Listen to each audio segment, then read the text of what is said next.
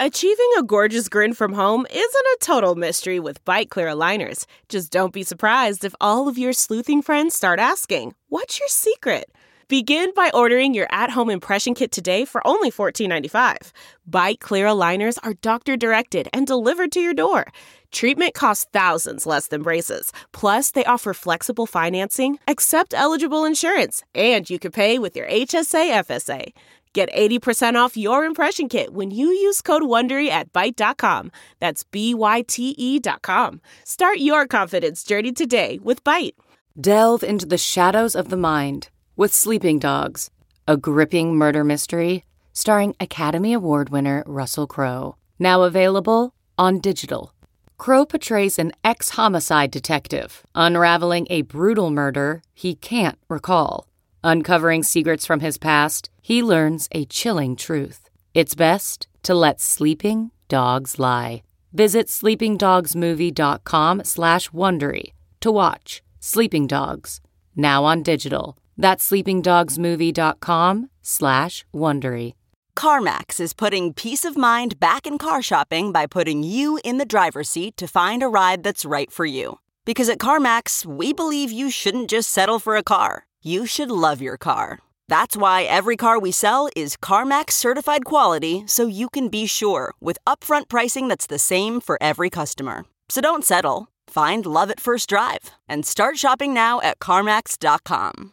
CarMax, the way car buying should be. From the Jill Schwartz Memorial Library here in the wilds of Connecticut, this is Obscure, the podcast in which I read Jude the Obscure out loud and comment on it as I go. I am your host, your friend, your literary mansplainer in chief, Michael Ian Black. I come to you today in duress. Last time we got together, I told you that my shitty little rat dog, Jack Jack, was having uh, some issues. And I explained that we took him to the vet, that the vet said it, uh, they don't know, but it didn't seem like a big deal. And now I, I, I don't, I mean, and now, uh, Jack Jack is dead. That, that is, that is the simple fact of the matter and I I felt like I owed all of you the story of that because he has been by my side literally throughout this podcast. And I have told you the story of our adopting him. And I have uh, posted pictures of him and I have complained about him. And now he is no more. He started experiencing this kind of wheezing cough a while ago. And we thought little of it. And then it seemed like it was getting worse. So we took him to the vet, like I said. The vet basically uh, said he seems fine. And then we were supposed to take my son to college about a week ago or so. And this is the period when Hurricane Dorian was making its way up the Atlantic seaboard. And my son is going to be attending school along the Atlantic seaboard. And everything was essentially delayed for several days while the hurricane worked itself out. And so we had to reschedule our flights for this past Sunday. I'm speaking to you now on a Wednesday. I've just returned from taking my son to college. And the night, Friday night, Martha, my wife, uh, is telling me that she thinks Jack Jack is getting worse, and she's going to take him to the vet on Saturday. And I say, You're nuts. There's nothing wrong with the dog. The vet told me there was nothing wrong with the dog. The vet gave me some antibiotics. Let's give them a chance to work. And I was annoyed because I had just spent $400 at the vet for them to tell me nothing is wrong with the dog. Not that nothing is wrong, but that they didn't see anything obvious. He seemed to be more or less okay. Martha is persistent. That Saturday morning, she gets up with Jack Jack. She takes him back to the vet. The vet is closed. So she takes him 40 minutes south to this kind of pet ER run by the University of Cornell or Cornell University, whatever they're called. And the people at the pet ER say, we're going to have him checked out by our fucking cardiologist and our fucking whatever pulmonologist and all this shit. And all I'm hearing are dollar signs as my wife is telling me this. But then she says, they are not sure if he's going to make it. And I'm like, what are you talking about? He's fine. We just brought him into the vet. He's fine. Well, they put Jack in this special little kennel that is oxygenated because he can't breathe. This is what we're discovering is, and you'd think you would know this.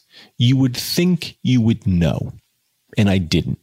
I knew that he was having trouble at times, but I thought, but it seemed like when he was not excited or was not, uh, you know, adrenalized, that his breath was calm. And that's why I was basically making light of it the last time we talked. I thought maybe he's just getting old. You know, just he's a little dog. Maybe he's getting old. He's starting to wheeze a little bit. So he's in basically he's in a hyperbaric chamber at Cornell. And they're keeping an eye on him. And a few hours later, we get a call. They don't know if he's going to make it long enough for the doctors to even look at him because it's Saturday. He's like deteriorating in front of their in front of their eyes. They're like, you have to get down here. He may die. So we obviously go down there. We go into, you know, the special clean room that they have there with the oxygenated kennels. And there's Jack Jack in a little kennel. And he they won't let him come out, but there's little holes that you can latch and, and unlatch, and we can stick our hands in and pet him and talk to him.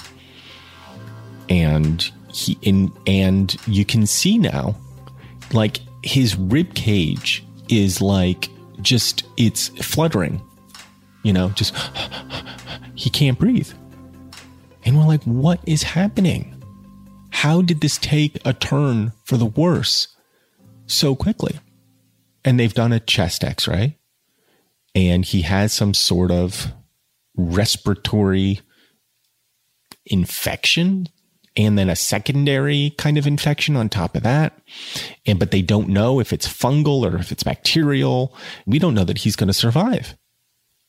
So we're like, what can we even do? They're like, the first thing you, you know, there's a couple options. The first is you can put him on, what I think what they call high flow oxygen, which is, I think, exactly what it sounds like. They, they increase his oxygen intake through what means I don't know. I don't know how they do this. You know, I feel like, I mean, my head, they're like putting little tubes up his nose and hooking him up to a, a oxygen tank. The other thing they said they could do is put them on a ventilator, like the way you would, you know, put somebody who, a, a human up to a ventilator. You know, you put them into a kind of, you know, comatose state and, and, and, and the ventilator does the breathing for you. They said if this was a person, he would already be on a ventilator. We would already have done this. But they said there's complications with that and he, he may not even survive that. And they're basically just trying to buy time until they can kind of figure out what's wrong. And they're like, but but even if you do that, you know, the the the success rate is very low. So we put him on the high flow oxygen And we, you know, we, we pet him and we tell him we love him and we do everything you're supposed to do. Thinking to ourselves, he's going to be okay. Maybe lying to ourselves that he's going to be okay. I don't know. But, you know, he's looking at us with his big eyes and they're kind of, they're a little glassy because I think he was on a sedative to keep him calm. And he didn't seem to be in obvious distress other than the shallow breathing. And she, and the, the, the uh, vet said that he was behaving. You know, he was he was a little more energetic when we were there, but that he'd been pretty listless before. And they seemed to be anxious for us to kind of get out of there so that they could start whatever they were going to do. And our son is supposed to go to college the next day. And we're going to be gone for like three days. We're in our own anxiety about that, about taking him to college. The dog appears to be, at best, very ill, and we can't even be there. And I say, well, I'll, I'll stay. I'll stay to deal with the dog. And Martha says she'll stay to deal with the dog. And I say, oh, I can stay to deal with the dog. And we're just trying to get through the next couple days with the dog. The phone rings at around midnight. And we know immediately, you know, what's happening. She says to Martha, Jack is fading. The high oxygen isn't accomplishing what we wanted to accomplish. He's he's fading. And what do you want us to do? Can you get down here? And this is an hour away. And we have to be up early to take our son to college. And you can imagine, I'm sure you can imagine the the kind of head spinning predicament we're in here. We're, we're, and Martha says, I don't think we can get there. And the vet says, I don't even know that Jack will make it till you get here. And the vet says, What do you want us to do? And this is the moment that every dog owner of any duration recognizes. That moment where the vet is basically saying, Do you want us to euthanize your dog? And we're just like, What the fuck happened? And I feel especially guilty because I was being so dismissive of the whole thing. I was like, he's fine. I just paid $400 to find out that he's fine. and it's midnight.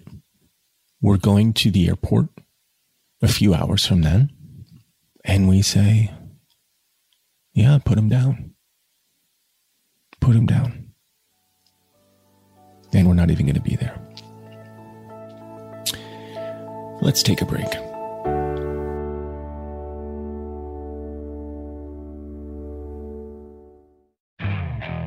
Okay, picture this. It's Friday afternoon when a thought hits you.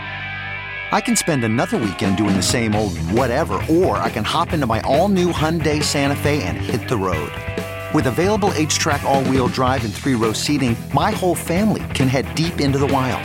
Conquer the weekend in the all new Hyundai Santa Fe. Visit HyundaiUSA.com or call 562 for more details. Hyundai, there's joy in every journey. Okay, picture this. It's Friday afternoon when a thought hits you. I can spend another weekend doing the same old whatever, or I can hop into my all-new Hyundai Santa Fe and hit the road. With available HTRAC all-wheel drive and three-row seating, my whole family can head deep into the wild.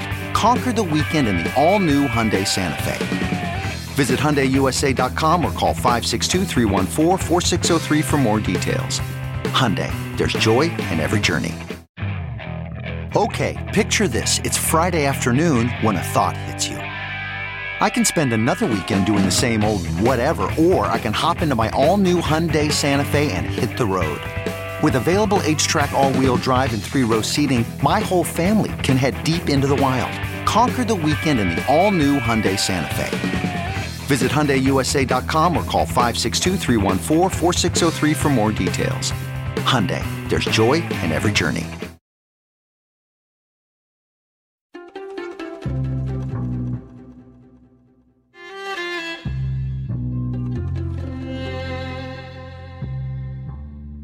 Hi, we're back.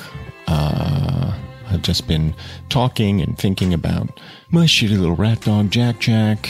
And I remember the last time I had to put down a pet, it was our dog, Lily. Uh, we had Jack Jack and we still have Oli, but before Oli was our dog named Lily, who was another white lab. And she got to be very old and she was suffering. We probably should have put her down well before the time when we actually did. And we took her to that same place at Cornell. And we were with the kids. This is about five years ago. And I sat with her, you know, as they injected her and put her out of her misery because she really was. She was, I mean, at that point, she was literally dying. I mean, she was, she was bleeding out internally. I mean, Jack Jack was literally dying too, drowning, essentially. And before Lily, there was a dog named Maddie, the first dog we had together as a couple before we had kids. And Maddie, we bought at a pet shop, which you should never do. And we knew that. And the reason we bought Maddie at a pet shop was out of spite, essentially, because I had decided I wanted a dog. We were living in New York City. I decided I wanted a dog and I was willing to commit to a dog and I wanted to adopt a dog. And I went to the pet shelter which was all the way across town. And I said, I'm here to adopt a dog, thinking I'm being a magnanimous human, thinking I'm doing a good thing. And the person at the shelter said, Did you bring bank statements? And I'm like, Why would I have brought bank statements? And they're like, We want to know that you're financially capable of taking care of this dog whatever dog. I mean, I didn't even get to see the dogs. I didn't, you know, there was no specific dog at hand. And I said, I didn't think to bring bank statements, but I happen to have with me an ATM receipt because I just gotten out cash, which shows my balance. And I had a couple tens of thousands of dollars sitting in my checking account. And I said, this is, you know, this is my current checking account. I can take care of a dog. And she said, We can't accept that. That's not good enough. So you need a bank statement, or we're not even going to let you in to see the dogs. And I was so mad that we literally walked to a pet store, saw this adorable white lab at the pet store, and bought her.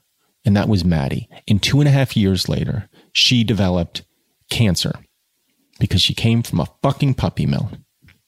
And we tried everything we could to keep her alive. We tried doggy chemo and all the stuff you do, and it didn't help. And one day it was clear she was dying, and we, she had had a phobia of getting into the car because every time we got into the car, we were taking her to be painfully injected with chemotherapy and whatever they were doing to her. And we didn't want her last minutes to be spent afraid. So we found a vet who could come to the house to kill your dog. And we brought the vet in, and I, I laid with Maddie on the floor of, of our family room. This is in LA. And I watched as the doctor gave the dog a sedative. And then I watched as the doctor took out whatever poison they have, and I watched the liquid go into her paw. And I saw the life begin to fade from her eyes, and I, I fled the room. I could not. I couldn't sit there and watch the dog die. And I ran into the other room just weeping, weeping. And Martha was in the other room because Martha couldn't watch either. And a few minutes later, the, the vet came out and said it was done. And, and that was the first time we had to put a dog down. And then the second time with Lily, we were at Cornell and I vowed to myself that I would be stronger this time. And I would be there through Lily's final moments. And I was. And I just stroked her as she lay on the table. And another doctor came with another set of drugs and more needles and the sedative went in and I watched her get sleepy and then the the other drugs went in and and I watched her die, you know. And I tried to hold eye contact with her as long as I could, or as long as she could, I guess. And I felt good that I'd been able to be there for her and do that. And now it's midnight, last Saturday. And they're saying, we don't know that Jack will survive even if you do come. And we're saying we're taking our son to college in the morning. And yes, we, we need you to put our dog down. Then she hung up the phone. And, you know, we sat there in the bedroom for several minutes. And the phone rang again. And they said, Jack, Jack, is dead. I mean, they didn't say it that way, I'm sure. And then our son came in. He'd well, he he he had gotten up, I guess, to go to the bathroom or something, and he didn't know. You know, he didn't know that all this was going on. He knew Jack was sick, obviously, and knew that Jack was in great danger, but did not know that this was happening because the kids were in bed, you know, and we told him and he was upset as we were. And, you know, that's a hell of a way to start your college adventure. And so the next morning, on the way to the airport, we stopped at Cornell, where Jack was basically laying in state. They knew he was, they knew we were coming and Martha wanted to say goodbye and I couldn't, you know, I just felt like I can't, I can't go look at a dead dog. I can't. And there's no point. But Martha wanted to do it. So we stopped. And Martha got out and went to see Jack and paid her respects, I guess, and said goodbye. And I just couldn't. And she said when she came back that it was the way you always hear of the dead described, that he looked like he was asleep. Peaceful, but cold to the touch. And it was a it was a difficult morning. And morning uh, again, a pun. And we took our son to college. And we moved him in.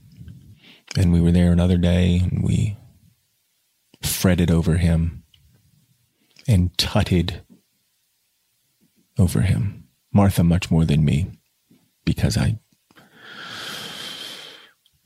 uh, because I felt like, oh, geez. I remember when I was taken to college and all I wanted was for my mom to leave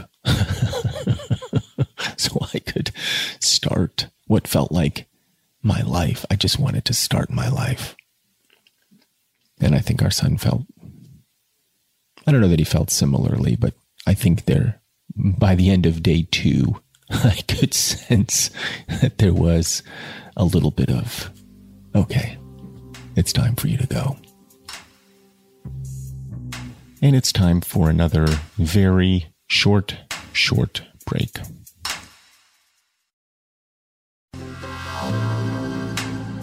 Back. It's been a challenging few days here in the wilds of Connecticut, and it is a it is a funny thing the way life reminds you of who is in charge, and it isn't you. It is never you. It is all the machinations of unseen forces whirling about you, and you are just there, observing, being thrown around, and doing your best. And it is time for this check in to end. And it is time for some goodbyes, you know. I'm saying goodbye to my shitty little rat dog, Jack Jack. I am renaming the Reading Throne, the Jack Jack Memorial Reading Throne, within the Jill Schwartz Memorial Library. And we're saying goodbye to our kids' childhood, you know. I mean, there's no there's no line really that separates childhood from adulthood, but there are moments where you just take stock, you know? And so I'm taking stock. And next time we'll return to the book. A book that I will now forever associate with my dog and with this this unsettled period. But every period's unsettled. That's what life is. Because once it's settled, then it's not life anymore. So, that is what happened this past week. A difficult week. I hear my dog Oli barking in the background. You probably can't hear it. He's barking at something. I don't think it's the ghost of Jack Jack. It's probably a squirrel. So we'll pick up again. We'll pick up again next time. And so uh, I will say goodbye to you from the Jack Jack Memorial Reading Throne within the Jill Schwartz Memorial Library here in the wilds of Connecticut. And until next time, I wish you adieu.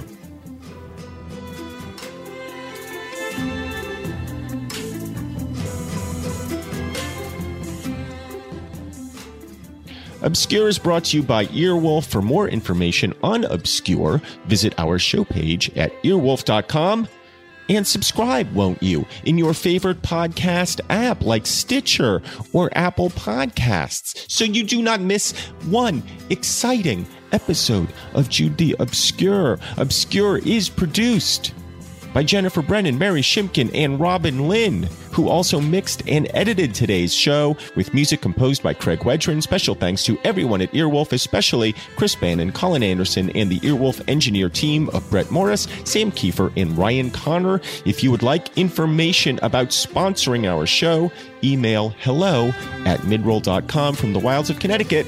I'm Michael Ian Black.